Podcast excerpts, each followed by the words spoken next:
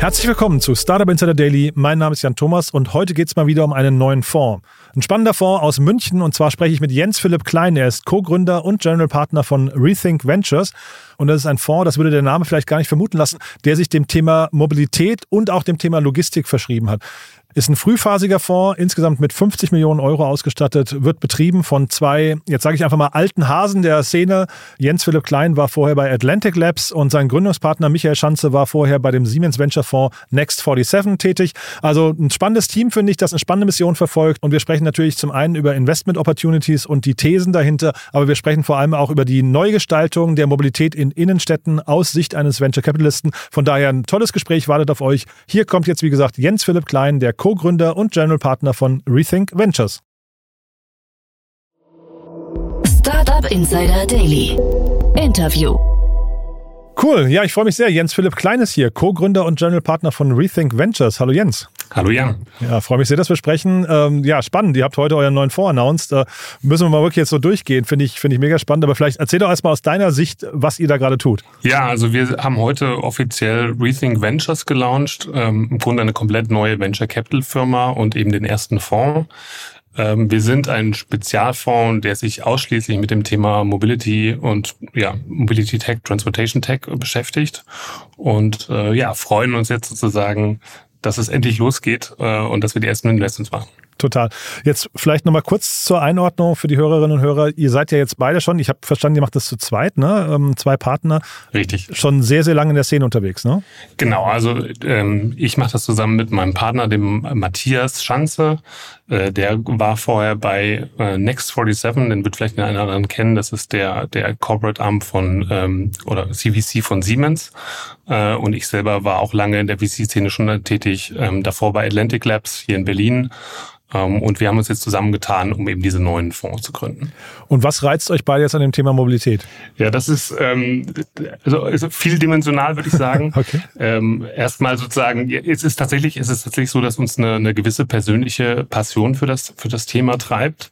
Ähm, ähm, die liegt einmal im Thema selber, die liegt aber auch in der Überzeugung, dass innerhalb des VC ja, Ökosystems, was ja sehr breit geworden ist, überhaupt eine Spezialisierung ein großes Asset ist. Mhm. Ähm, und da sind wir jetzt nicht die allerersten, ähm, aber das ist sicher immer noch ein etwas neuerer Trend. Und ähm, wir haben uns eben das Thema Mobilität rausgegriffen. Ähm, Mobilität äh, hat ein paar äh, Haken und Ösen für einen klassischen VC. Ne? Also zwei Beispiele, es kommt häufig mit Hardware und es ist, kommt häufig mit komplexen Value Chains, in die irgendwie ein Startup äh, reinkommen muss, um erfolgreich zu sein.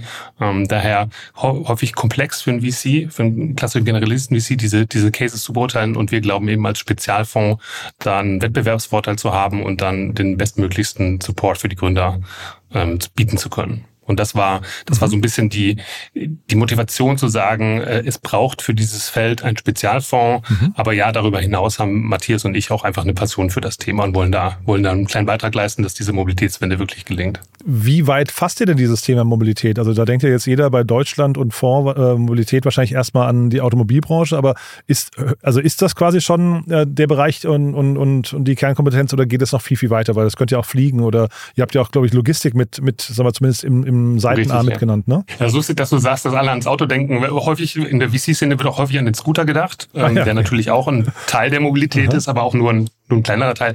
Also für uns geht es um den Transport von Personen und Gütern. Ähm, und ja, Güter gleich dann auch Logistik. Ähm, wir haben ein wir haben einen Schwerpunkt auf Ground Transportation äh, und die ganzen Themen wie Maritime oder wie auch Aviation. Wir sind so ein bisschen außerhalb des Scopes, also wir, wir oder zumindest am Rande würde ich sagen. Wir fokussieren uns wirklich auf Ground Transportation, aber dort innerhalb dieses Segments ähm, sind wir sozusagen offen für jedes ähm, Geschäftsmodell. Ähm, wir sind auch offen für Hardware-Themen, die man einfach beim Thema Mobilität sein muss. Man kann äh, eine Person oder ein Gut nicht mit Software bewegen, sondern braucht immer in irgendeiner Form ein Fahrzeug, ein Mobility Asset. Ähm, genau, und das ist sozusagen erstmal, also Transportation of People and Goods ist erstmal sozusagen unser, unser Thema, innerhalb dessen wir uns dann bewegen. Es fallen mir sofort so ein paar Vordenker ein, die sagen, die, der eine sagt irgendwie, oder die einen sagen, äh, äh, Ground Transportation wird in Luft gehoben in der Zukunft, die anderen sagen unter die Erde. Ähm, wer hatte nun recht? Also ich glaube erstmal, die, die Ausgangslage ist, dass der, dass der Bedarf nach Mobilitätslösungen, egal ob Personen- oder Güterverkehr, kontinuierlich steigt. Ähm, Und äh, ich, ich würde da vollkommen offen ähm, antworten, jede Form von Technologie, ob, ob in der Luft oder unter der Erde oder auf der Erde, die dann einen Beitrag leistet, dass das Ganze ähm, ähm, nachhaltiger gestaltet wird, ähm, dafür sind wir erstmal komplett offen. Die Wahrscheinlichkeit, dass es in, in irgendeiner Form im Ground Transportation Bereich bleibt, in, sozusagen, wenn es um Massen, Massentransport von Personen oder Gütern geht, ist relativ hoch. Insofern bin ich da relativ entspannt, wenn, äh, auch wenn an einer Stelle ein Hyperloop gebaut wird oder ein, ein, ein, ja, ein Tunnel. Aha. Und jetzt sagst du gerade so selbstbewusst, der Bedarf an Mobilitätslösungen steigt kontinuierlich. Ähm, ich hätte jetzt fast gedacht, Corona hat so ein bisschen gezeigt, dass da eigentlich so der Peak erreicht ist, ne? dass man eigentlich jetzt irgendwie viel mehr Dinge, wo man früher reisen musste, mittlerweile remote machen kann über, über Videocalls und so weiter. Äh, oder vielleicht, äh, wenn Mark Zuckerberg der nächste Vordenker wird, vielleicht sagen im Metaverse.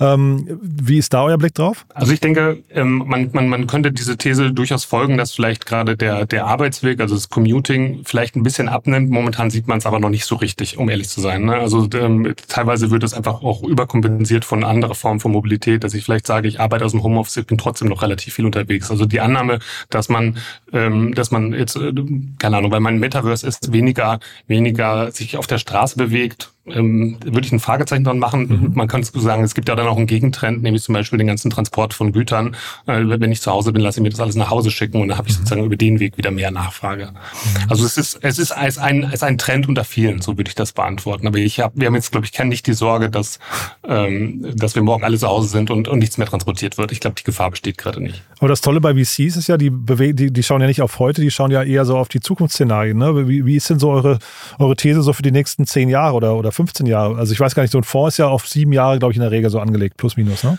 Genau, ich würde sogar bei uns sagen, wir sind ein Frühphasenfonds und da muss man schon eine zehn-Jahres-Perspektive haben. Mhm. Und die, ähm, die, die, die, sozusagen die größere These für uns als Fonds ist, äh, dass es eben ähm, eine, ja, eine, eine, eine kontinuierliche Nachfrage nach, dem, nach, nach, nach Mobilitätslösungen gibt.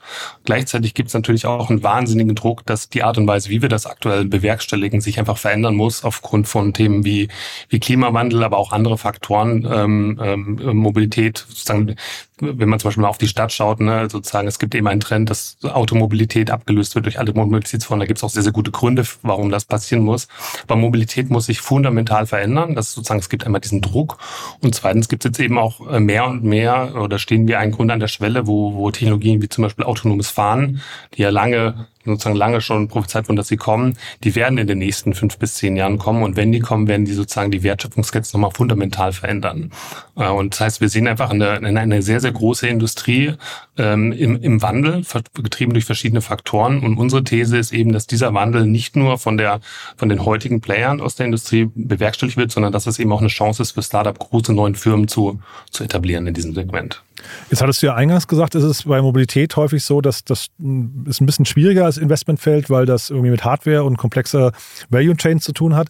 Ähm, jetzt so ein Thema wie autonomes Fahren und dann gepaart mit der Tatsache, dass ihr ein Frühphasen, Frühphaseninvestor seid. Wie geht man da jetzt ran? Also äh, ich meine, da kommt ja jetzt irgendjemand um die Ecke zu euch mit einer PowerPoint-Präsentation und sagt, ich glaube, ich kann in dem Segment folgende, folgendes Thema mir erarbeiten in den nächsten Jahren. Ähm, wie kann man bewerten, ob das A überhaupt plausibel ist und B, ob das überhaupt konkurrenzfähig dann sein wird? Ja, also ich denke, das ist ein sehr, sehr gutes Beispiel, weil das ist, äh, autonomes Fahren ist so die, die, die Königsklasse, würde ich mal sagen, an Komplexität. Mhm. Ähm, ähm, ich meine, wenn man mal so, wenn man einen Schritt nochmal kurz zurückguckt, die meisten Firmen in diesem Segment sind ja jetzt ähm, ähm, leider nicht in Europa entstanden, sondern häufig in den USA oder in, in China. Das sind zumindest da sind heute die Firmen, die das, die die Race ähm, ähm, ja, führen. Ähm, man muss aber auch dazu sagen, dass noch keiner den kompletten Durchbruch hatte. Und konkret zu deiner Frage, wie, wie nähert man sich als Frühphaseninvestor so ein, so ein Thema? Also wir versuchen an der Stelle eben genau diese Vorteile auszuspielen, die ein Spezialfonds hat. Ähm, erstens, wir beschäftigen uns sehr, sehr viel mit also wir, wir versuchen nahezu jedes Startup zu sehen, was in der Frühphase im autonomen Fahren in Europa entsteht. Wir reden mit denen, lernen darüber viel und haben natürlich auch einen gewissen, erstmal einen gewissen kleinen Wissensvorsprung in diesem Segment. Und das zweite ist, äh, wir haben glücklicherweise als Rethink Ventures das, das die Unterstützung von einem größeren Corporates, ähm, auch aus der Automobilbranche, ähm, mit denen wir bei solchen Themen dann auch zusammenarbeiten und einfach auch dann gemeinsam so eine Technologie bewerten. Und wir machen das aus einer Investmentperspektive. Wir wollen ja wissen, in welches Startup investieren wir. Die machen das nicht aus einer Investmentperspektive, sondern die wollen wissen, welche relevanten Firmen entstehen denn in meinem Markt und ist das eine Technologie, mit der ich, die ich ähm, perspektivisch nutzen kann. Die wollen einfach wissen, was passiert im Markt. Und darüber haben wir schon, äh, beschäftigen wir uns ein bisschen tiefer und ein bisschen länger äh, mit solchen Fällen, als das ein klassischer ja, äh, VC-Fund, der sozusagen ganz, ganz breit investiert. Mhm. Wenn es jetzt nicht gerade autonomes Fahren als Königsdisziplin ist, ähm, was sind es dann für Themen bei euch? Also wir, wir haben ja dieses, dieses Thema Transportation of People Goods in so vier Felder eingeteilt. Das mhm. erste nennen wir Vehicle Tech, also jede Form von Hard- oder Software, die ähm, in, ins Fahrzeug, ins Auto, in LKW ähm, geht oder auch eine neue Fahrzeugklasse begründet. Ja, es gibt zum Beispiel jetzt gerade so ein neues Segment, was aufgeht, das nennt sich Mini-Mobilität. Das ist so eine Art ja, Zwischenform zwischen Fahrrad und, und, und, und Auto. Ähm, finden wir ganz spannend. Die zweite Kategorie ist Mobility Operations. Also das ist so das, was wo, wo denke ich, die meiste Aktivität stattgefunden hat, wo es, wo es auch schon die er erfolgreichsten Firmen gab, also von Sharing, ähm, On-Demand-Mobility, äh, Subscription-Modelle etc. Ähm, dritter Bereich ist Logistik und vierter Bereich ist Energie, ähm, soweit es eben einen Bezug zum Thema äh, Mobilität gibt. Mhm. Und die seht ihr alle gleichberechtigt oder müsst, habt ihr jetzt für euch quasi auf die Fahne geschrieben, in jedem Bereich dann irgendwie ähm, in, unterschiedlichen Dimensionen? Also ich könnte mir das vorstellen, so Mini-Mobilität ist ja wahrscheinlich ein Thema, da fließt ja wahrscheinlich dann wirklich wieder viel Geld rein, ne, wenn man das verfolgen möchte. Ja, also das also auf jeden Fall geht es in dem, würde es in dem Bereich darum gehen, dass man im Grunde äh, auf, auf, ja, auf neue Hersteller von neuen Fahrzeugklassen setzt, was mhm. beinhaltet, man, man baut irgendein Fahrzeug, man braucht eine Produktion und das ist ja wirklich ähm, vielleicht neben autonomem Fahren mit, mhm. mit das Schwierigste einfach aus einer Startup-Perspektive. Mhm. Ähm, wir, wir sind da sozusagen, das ist unsere aktuelle, sozusagen unsere aktuelle vier Focus Areas. Wir richten uns natürlich schon ein bisschen danach, ähm, auch als Spezialfonds sind wir sozusagen ja abhängig davon, dass Startups in den jeweiligen Segmenten entstehen. Ne? Und, mhm. ähm, und, und wir würden aber Stand heute, würde ich wahrscheinlich ähm, Wahrscheinlich, wenn ich wenn ich heute gewichten würde, würde ich sagen, die meisten attraktiven Dinge äh, sehen wir gerade im Bereich Logistik und Energie. Das sind sicher mhm. gerade die die heißesten Felder jetzt in, in Europa, würde ich sagen. An den Themen bin ich jetzt nicht so ganz nah dran, aber ich hatte jetzt nur kurz überlegt, du kennst du wahrscheinlich auch, ne? Es gibt immer diese ähm, Städtefotos von, von, ich weiß nicht, von vor 100 Jahren oder sowas, wo man dann gar nicht, ja. gar nicht glauben kann, dass Innenstädte mal vor 100 Jahren noch so und so aussahen. Ähm, also speziell auch, was das Thema Verkehrsdichte und solche Themen angeht oder ne, Straßenbahn, Pferde, was weiß ich. Wenn man jetzt so in, ich weiß nicht, 30 bis 50 Jahren sich Bilder von heute anguckt, also was, was, was denkt man denn dann und was sind denn vor allem dann die, die Mobilitätslösungen der Zukunft? Also spannend, dass du die, die, das Stadtbild vor 100 Jahren ansprichst. Ähm, was, was viele nicht wissen, was Teil dieses Stadtbilds waren, war unter anderem eine elektrische Ladeinfrastruktur. Also die, ähm, die Berliner Post hatte eine der größten, hatte glaube ich 100 oder 200 Fahrzeuge, die elektrisch betrieben waren. Also Wirklich? zum Zeitpunkt, als sozusagen das Auto entstand, ähm, war nicht die, war nicht klar, ob der Verbrennungsmotor oder der Elektromotor sich durchsetzt. Es gibt, es gibt Ladekarten aus Chicago aus den 1900, ich weiß nicht, 10, 20ern, ähm, wo eine Ladeinfrastruktur drin war. Also ähm, im Grunde, ähm, wir, wie sieht so eine Stadt aus? Vielleicht hoffentlich wieder ein bisschen wie früher, als ohne einen Retro-Charme hier aufkommen zu lassen. Also ähm, ich, ich glaube ganz stark dran, dass innerhalb der Städte ähm, ähm, ja, herrscht ein massiver Druck, die, die Art und Weise, wie wir, wie wir, wie wir Personen bewegen, also weg vom, vom, vom Individualverkehr mhm. hin zu anderen Mobilitätsformen. Ähm, und wenn man sich mal so ein Zielbild so einer Stadt malen würde, das Auto, so, ich, ich, ich glaube nicht, dass das Auto ganz verschwinden muss aus der Stadt, aber sicher muss sozusagen, beim, im Rahmen von Mobilität reden wir von einem Physical Footprint, ne? also wie viel Infrastruktur oder wie viel Platz in der Stadt geht denn überhaupt für Mobilität äh, sozusagen drauf? Und ähm, ich würde, ich würde darauf hoffen, dass eben ja, die Fläche für Städte, äh, für, für, für PKWs und für, für, für LKWs deutlich kleiner ist und dass wir eben deutlich mehr Platz für andere Formen von Mobilität, Fahrrad, also Two-Wheeler-Mobilität äh, etc. haben werden. Naja, es ist interessant, dass du äh, sagst, ähm, äh, Platz für mehr Mobilität oder Platz für Mobilität, weil ich hätte jetzt gesagt, es geht eigentlich eher, wenn man sich die parkenden Autos anguckt, um pa äh, Platz fürs Parken. Es geht um beides. Es geht sowohl Parkfläche umzuwippeln, als auch die Straßen ähm, möglicherweise kleiner zu gestalten äh, und, und auch damit zugänglicher und sicherer zu machen. Ne? Also ich weiß nicht, ob du, ob man heute ein, ein, ein Kind mit dem Fahrrad durch Berlin einmal querfahren lassen würde, wahrscheinlich nicht. Ne? In der Stadt der Zukunft ist das wahrscheinlich besser möglich und man sieht es ja auch in Städten wie Kopenhagen, wie Barcelona, dass der Trend dahin geht. Mhm.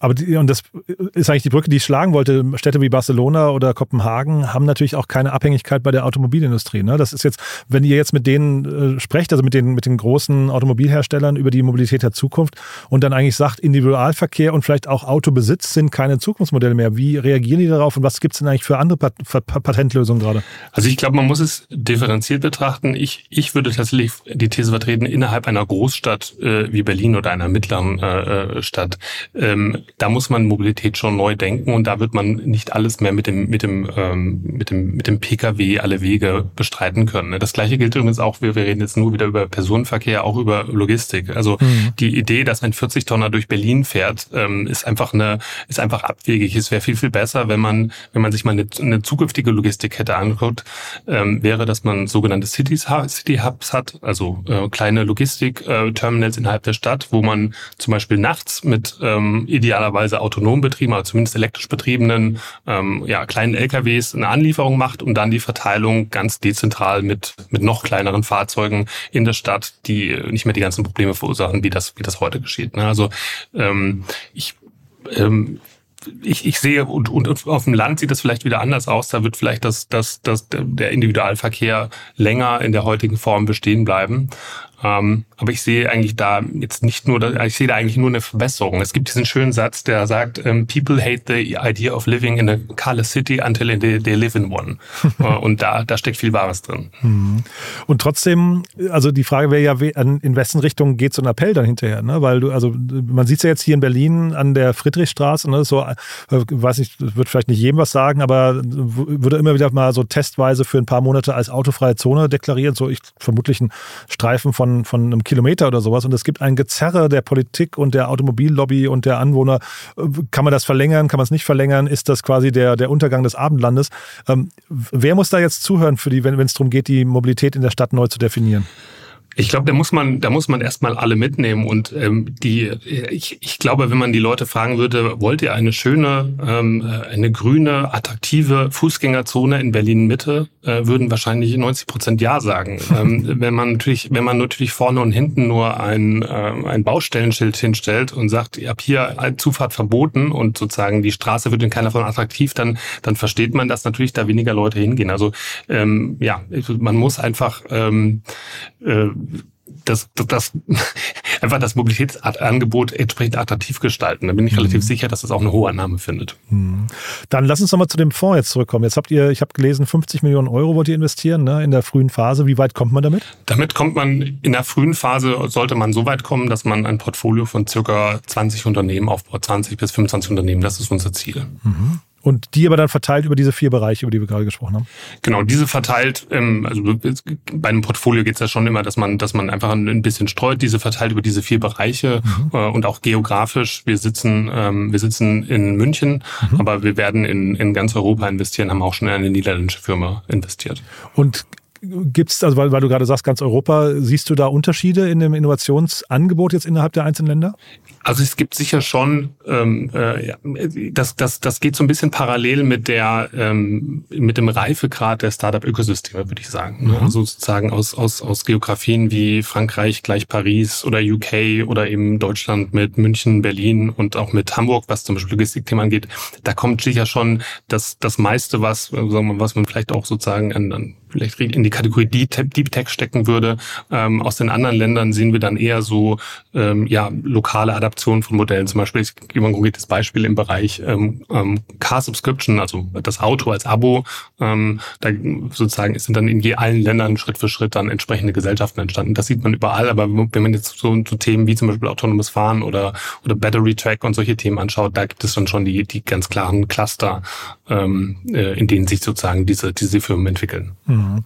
Und dann hast du ja vorhin selbst eure Limited Partner schon mal angesprochen. Ich hatte, also ich weiß nicht, ob, ob sie alle aufgeführt waren in der Pressemeldung, die ich gelesen hatte, aber das ähm, las ich fast schon so, als wäre das eine neue Art von äh, Corporate VC, den ihr da baut. Ne? Also quasi nicht mehr so ein, so ein Single-LP, sondern ich weiß nicht, das sind so fünf, sechs Partner, die da aufge, aufgeführt wurden. Ist das auch die Idee hinterher? Du hast ja auch gesagt, ihr arbeitet relativ eng mit denen zusammen, was das Thema, ähm, ich weiß nicht, Due Diligence, Tech Due Diligence angeht. Das ist absolut die Idee.